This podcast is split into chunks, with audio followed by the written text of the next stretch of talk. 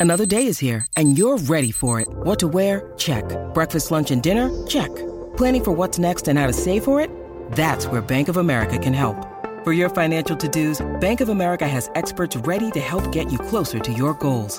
Get started at one of our local financial centers or 24-7 in our mobile banking app. Find a location near you at bankofamerica.com slash talk to us. What would you like the power to do? Mobile banking requires downloading the app and is only available for select devices. Message and data rates may apply. Bank of America and a member FDIC. Hey, it's Stephanie.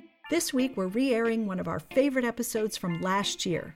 It's about how we can use our wastewater in new ways to fertilize our fields and to create sustainable energy, including turning human waste into crude oil. Charles and I will be back with a new idea next week. See you then.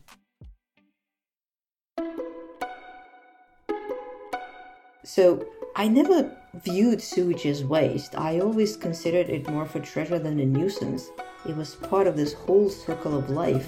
And if we didn't return it to the earth, the earth wouldn't have the stamina to feed us.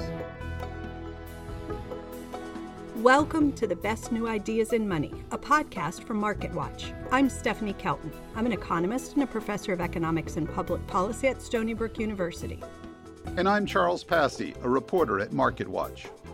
Each week, we explore innovations in economics, finance, technology, and policy that rethink the way we live, work, spend, save, and invest. There's not really a polite way of getting into today's topic, so I'll just launch right into it. We need to talk about our poop. Charles, we're recording. I know. All jokes aside, according to our first guest, we're letting our waste go to waste.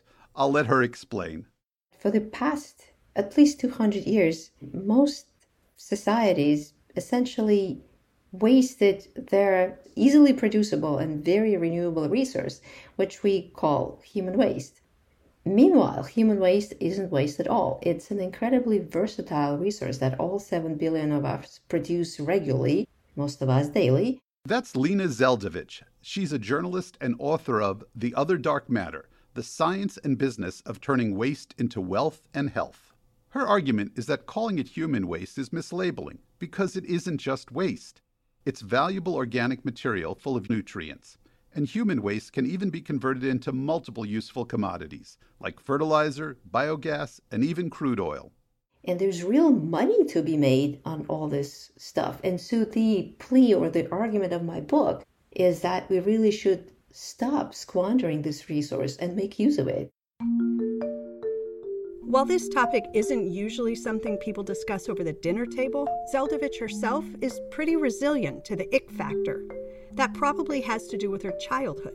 She grew up on her grandfather's farm in the Soviet Union, which he fertilized with the content of our septic system. Her granddad would put on a special suit and empty the septic tank into compost pits, which he'd then leave to ferment together with food scraps and leaves. Then, a few years later, around springtime, he'd take out the content and use it as fertilizer for the family farm. And that garden dirt smelled so good, so fresh, and so fertile. You could just smell the promise of the new harvest in it. So I never viewed sewage as waste. I always considered it more of a treasure than a nuisance. It was part of this whole circle of life. And if we didn't return it to the earth, the earth wouldn't have the stamina to feed us. When her family left the Soviet Union and moved to New York City, Zeldovich learned that this wasn't the typical way of dealing with human waste.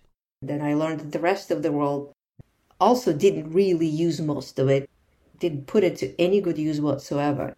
I thought it wasn't it, wasn't a very good idea of recycling. Zeldovich says wasting our waste has consequences. She calls it the Great Sewage Time Bomb. Here's why. When we flush our toilets, sewage water is funneled to a wastewater treatment plant where the particles and pathogens are removed. Then the water is released back into rivers, creeks, and streams. But the problem is that this water, while technically clean, still contains nitrogen, phosphorus, and potassium. Those are waste products from our bodies, and powerful fertilizers. And it still stays in that water because only super duper cutting edge treatment plants can remove these fertilizers you from it. So when this highly fertile water goes into our waterways, it wreaks havoc in the ecosystems because it fertilizes all the wrong things. Zeldovich says this fuels toxic algae blooms, which suck oxygen out of the water. The remaining nitrogen can also cause unnatural growth in marshlands and mangroves. That makes it unnecessary for the plants to develop their own strong root systems. Those roots are crucial in holding the marshes together. Eventually, this ecosystem start to fall apart and dying. And why we're so concerned about it? Because both of them serve as nurseries for fish and they protect us from floods. And for as long as we're going to continue over fertilizing them, they're going to keep dying out. But that's not all. When the water has been removed from the waste, what you have left are the solids, called sludge. Zeldovich is arguing for making use of those riches, as she calls them. One common way is by using them as fertilizer. So, taking that treated and processed sludge and applying it on land. The technical term for this processed poop is biosolids. In the US, 51% of all biosolids are applied to land. The rest is mostly landfilled or incinerated. That's according to the Environmental Protection Agency. That means that an enormous amount of our waste, half, is going to waste. The challenge with something like biosolids is that it contains a very large mixture of chemicals, some of which we have never really studied at all before. That's Keeve Nachman.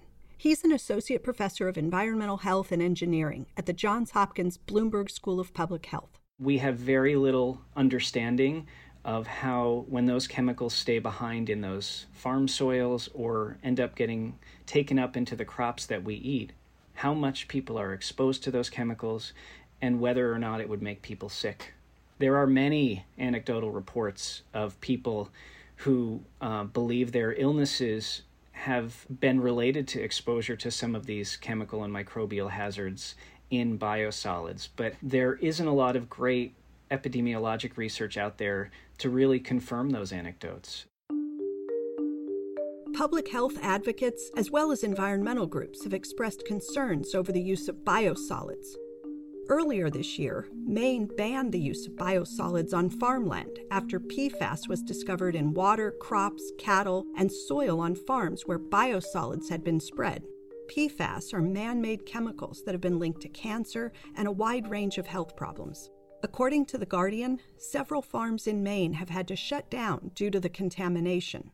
We regulate metals, right? So things like arsenic, cadmium, metals that we know make people sick, and, and it makes sense to regulate those chemicals. But what we're missing are other things that end up getting flushed down the toilet or are otherwise part of municipal and in even some cases industrial waste that are not addressed by sewage treatment systems that end up in the biosolids that are applied to farmland. The EPA has awarded almost $6 million for several new studies on the risks of biosolids, which will be conducted over the next few years. Nachman is involved with one of them. So the standards for sewage sludge are pretty limited. Right now, in terms of chemicals, we regulate nine elements. We don't regulate any organic chemicals. And the pathogen standards, so the standards for infectious agents like bacteria and viruses, are very old and don't reflect the latest science. So there's been a movement within the field of environmental health, and I think this is supported by public concern over the safety of biosolids, a movement to more comprehensively evaluate the chemical and microbial safety of biosolids. Knowing the risks could lead to better regulation. So, what we're doing in our project, aside from trying to characterize what all those chemicals are, is we're using what we call computational toxicological methods to look at chemicals that we've never seen before and try and draw inferences about those chemicals based on how similar they are to chemicals that we have studied before. So we're taking the physical properties of those chemicals and using specialized tools to forecast uh, what types of health effects may possibly arise from those chemicals.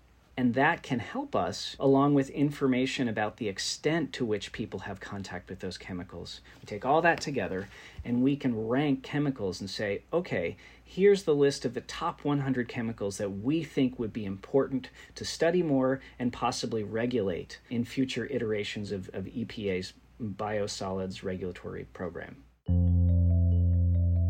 And just for context, Nachman says animal waste undergoes less treatment than human waste. We produce far more animal waste than biosolids.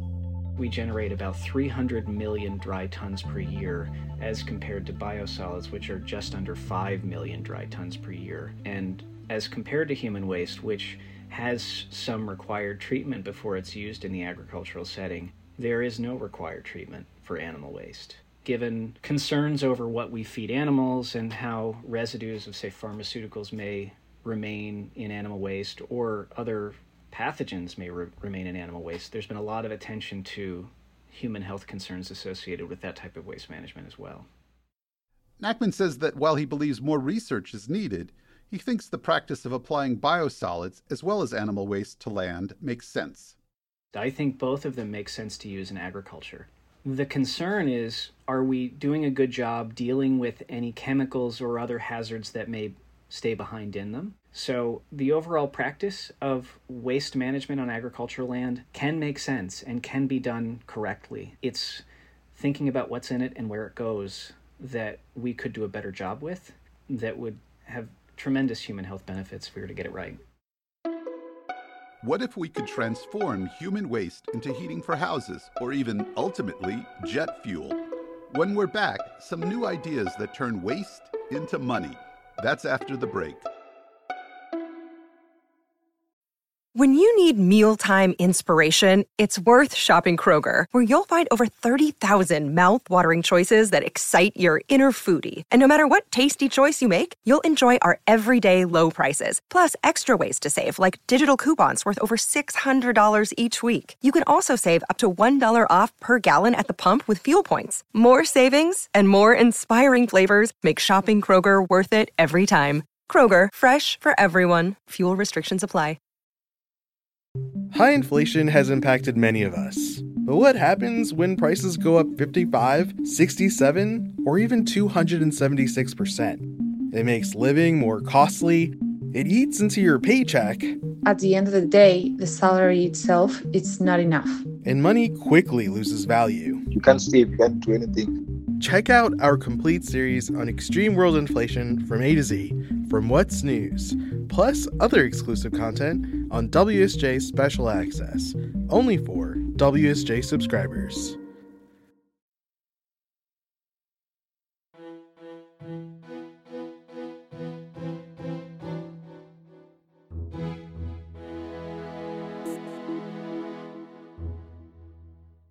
Welcome back to the best new ideas in money. Before the break, we heard about the pros and cons of using human waste as fertilizer. But as author Lina Zeldovich points out in her book, fertilizer isn't the only way we can recycle our human waste.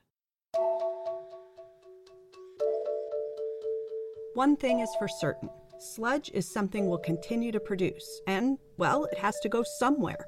But as we heard earlier, there's public concern when it comes to using biosolids on land lots of states and local governments want to keep organic waste out of landfills, and that would include biosolids. So we're kind of stuck between a rock and a hard place with what to do with the solids that come out of wastewater treatment.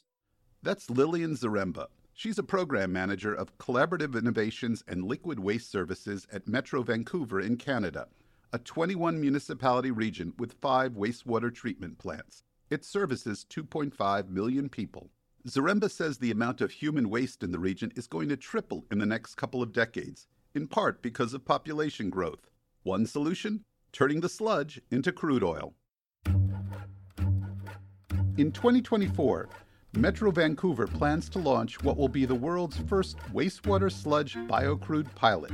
It works by using a method that sounds like something out of a sci fi novel. It's called hydrothermal liquefaction. So instead of creating biosolids, hydrothermal liquefaction uses temperature and pressure to decompose the organic material in sludge into hydrocarbons. So we put in sludge and we get out biocrude oil, and this biocrude oil can be upgraded to create sustainable aviation fuel, marine biofuel, or biodiesel. That's right. Biocrude oil can be used to fuel ships and airplanes. We're all seeing electric cars, but in terms of electric ships or electric planes, this is where they're going to be looking for those low carbon fuels. The method has been around since the 1970s, but recent technological improvements have ironed out some of the engineering kinks, making it more cost effective than ever before. Zaremba says the process is pretty simple. So first we take the sludge and dewater it until it's got a solid content of about 20%. Then the sludge is heated, pumped, and pressurized through a reactor, which is essentially a tube. And the conversion happens there at a temperature of 350 degrees Celsius and a pressure of 200 bar. So it's essentially like pressure cooking the sludge, and, and out comes biocrude. It's actually very similar to how oil is created in nature. So, same concept, um, heat and pressure, but instead of millions of years, we can do that in less than an hour. Now, I think we all know that oil is a precious commodity. But what matters the most to Metro Vancouver's bottom line is that they have to spend less money on managing the sludge when it's turned into oil biosolids, even when you create a product from them, the revenue doesn't cover the entire cost of creating the product in general. So we generally spend money on biosolids management, or even when we create a soil product, for example, you know, it takes a lot on our end to make that product compared to what we can sell it for. Zaremba says half of the plant's operating costs are related to biosolids. The pilot will only convert 5% of one plant sludge That'll be around five barrels of oil a day. Scaling up the pilot to include the waste from just one wastewater treatment plant will save them tens of millions of dollars a year. And we figured that those savings would be more than double the cost of doing this pilot. Now, burning oil is, of course, a major cause of climate change, but Zaremba says not this oil. Fossil fuel is like a bank account where all those phytoplankton and algae and so on you know, took energy from the sun millions of years ago, created biomass, stored it for millions of years, and then we're burning it all in a matter of decades. So we're putting this huge amount of carbon that was stored previously into the atmosphere all at once. Whereas sewage sludge, that carbon came from plants, you know, the food that we ate took carbon out of the atmosphere to grow. We ate it, we pooped out our poop, and then the sludge gets processed into the biocrude. And when you burn that you're putting the carbon back in the atmosphere. But that carbon was already kind of circulating through the like the current carbon cycle in terms of plants to humans to biocrude. So we're not adding new carbon or that that stored carbon to the atmosphere Metro Vancouver is also building a biosolids dryer that creates pellets, which can be used as fuel for the kilns that are used to produce cement. The cement industry is one of the world's most polluting. These new uses don't mean that biosolids will go away as fertilizer. Zaremba says they'll remain a valuable tool for building healthy soils and restoring land. It's really hard to build back vegetation using just chemical fertilizers, you know, after you close a mine or a gravel pit. So biosolids are really unique because they have organic matter and nutrients. So they're building the soil structure as well as fertilizing the plants. Metro Vancouver only uses biosolids on land that isn't being used to grow food crops. That type of use has more public acceptance. So, we're planning to continue our biosolids uh, land application program about the same scale it is today, but we don't think we could land apply when we're going to be producing triple the amount of biosolids uh, in, in a couple of decades. That's where we don't think we would be able to use all of those biosolids. And then you know, the next decade after that, that's when we would look to hydrothermal liquefaction for the next increase. And then we could speculate about how it would unfold hundreds of years from now or, or decades from now in terms of the balance of biosolids being used on land, biosolids being used as fuel, and then hydrothermal liquefaction creating the biocrude. Another way of making fuel out of human waste? Turn it into biogas. That's a mixture of gases created in the processing of human waste and other organic materials. According to a 2015 report, extracting biogas from the world's annual human waste output could be worth the equivalent of up to $9.5 billion in natural gas. Here's author Lina Zeldovich. That's how much gas we wouldn't have to produce by drilling, fracking, or whatever. We could just use it, you know, from what people leave when they go to the bathroom. That bounty is being replenished by all of us every single year. For as long as humans continue to eat, just money waiting to be made. The report is from the United Nations University Institute for Water, Environment, and Health, also known as the UN think tank on water. It found that human waste as a potential fuel source would be great enough to generate electricity for up to 138 million households. At least that's in theory. And in practice, there are wastewater plants working on ways to convert sewage waste into renewable energy. We don't even look at it as a waste anymore. It, you know, it's not a liability, it's, it's really an asset. That's Chris Peot, an engineer for DC Water in Washington, D.C. DC Water's Blue Plains is one of the largest advanced wastewater treatment plants in the world. When a plant is advanced, it means it is able to remove that extra nutrition from the water that wreaks havoc on the environment. Peot says the plant has invested heavily in new technology to make their waste treatment more environmental and efficient, spending $470 million. That includes spending on new technology called thermohydrolysis processing and four enormous anaerobic digesters. This process works by first applying high heat and pressure to destroy pathogens and reduce odors. Then, inside the digesters, microbes break down the organic matter. In this process, biogas is produced and heat is recovered. The gas is harvested and used to power other processes. The heat is sent back to the beginning, where it's used to kill pathogens. That means the plant is now running on more than 50% renewable energy, and that translates into huge energy savings.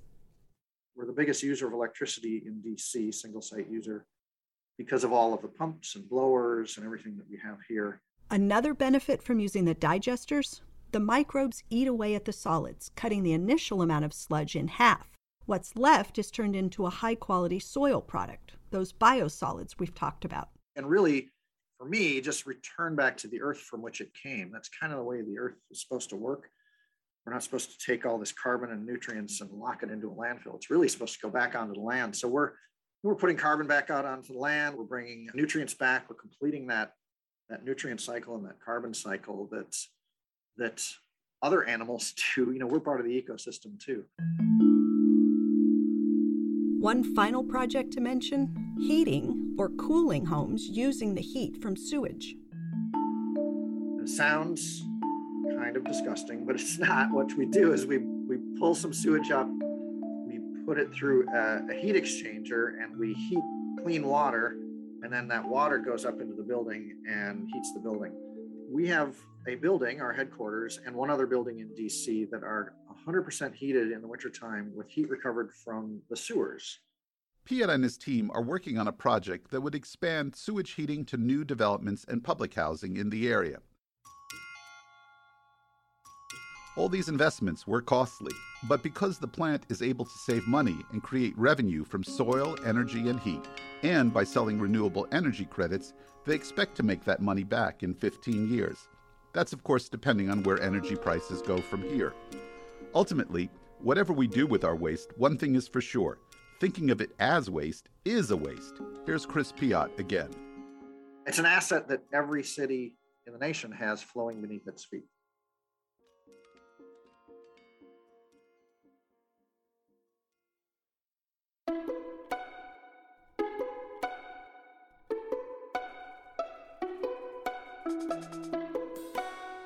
Thanks for listening to the best new ideas in money. You can subscribe to the show wherever you listen to podcasts. If you like what you heard, please leave us a rating or review. And if you have ideas for future episodes, drop us a line at bestnewideasinmoney at marketwatch.com. Thanks to Lina Zeldovich, Keeve Nachman, Lillian Zaremba, and Chris Peot. To learn more about renewable energy, head to marketwatch.com. I'm Stephanie Kelton. And I'm Charles Passy. The Best New Ideas in Money is a podcast from MarketWatch. The producers are Michael McDowell, Meta Lutzoft, and Katie Ferguson. The associate producer for Best Case Studios is Hannah Leibowitz Lockard. Additional editing help from Megan Oftermatt. Melissa Haggerty is the executive producer, Jeremy Binks is our news editor, and Tim Roston is the executive editor for MarketWatch. The Best New Ideas in Money theme was composed by Sam Retzer. Stephanie Kelton is an economist and a professor of economics and public policy at Stony Brook University and not part of the MarketWatch newsroom. We'll be back next week with another new idea.